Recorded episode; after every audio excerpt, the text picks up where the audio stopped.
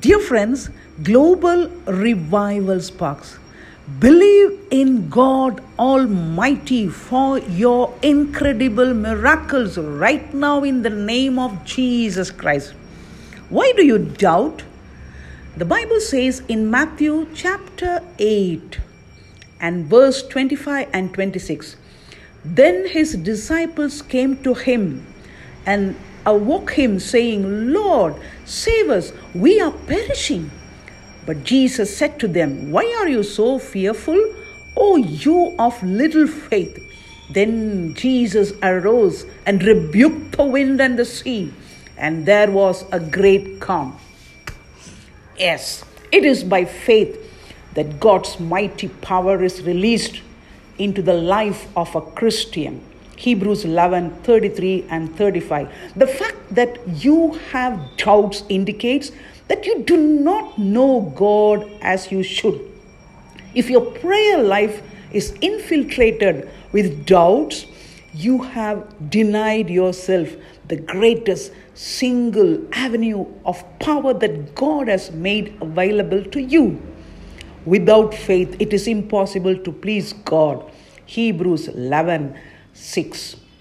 God never comforts you in your doubt. Jesus consistently rebuked those who would not believe him. He had revealed enough of himself for his disciples to have believed him in their time of need. God wants to build your understanding of him until your faith is sufficient to trust and obey him in each situation. Mark 9 23 and 25. The moment you turn to him with a genuine commitment to rid yourself of doubt. God will match your doubt with the revelation of Himself that can convince you of His faithfulness. When Thomas doubted, Jesus revealed Himself to him in such a way that every doubt vanished. John 20 27. You can only resolve your lack of faith in God's presence. He must reveal Himself in such a way that any doubt you might have is removed in the name of Jesus. Jesus did this with his disciples. He involved them in a consistent, growing relationship with himself. Jesus took them through teaching to small miracles, to large miracles, and to the resurrection. Jesus knew that the redemption of the world rested on his disciples believing him. What does God want to do in the lives of those around you that waits upon your trust in him?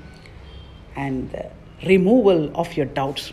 Yes, friends, doubt your doubts, but don't just doubt God. God is ready to touch you and heal you physically, emotionally, mentally, or spiritually right now in the name of Jesus. Have faith in Almighty God.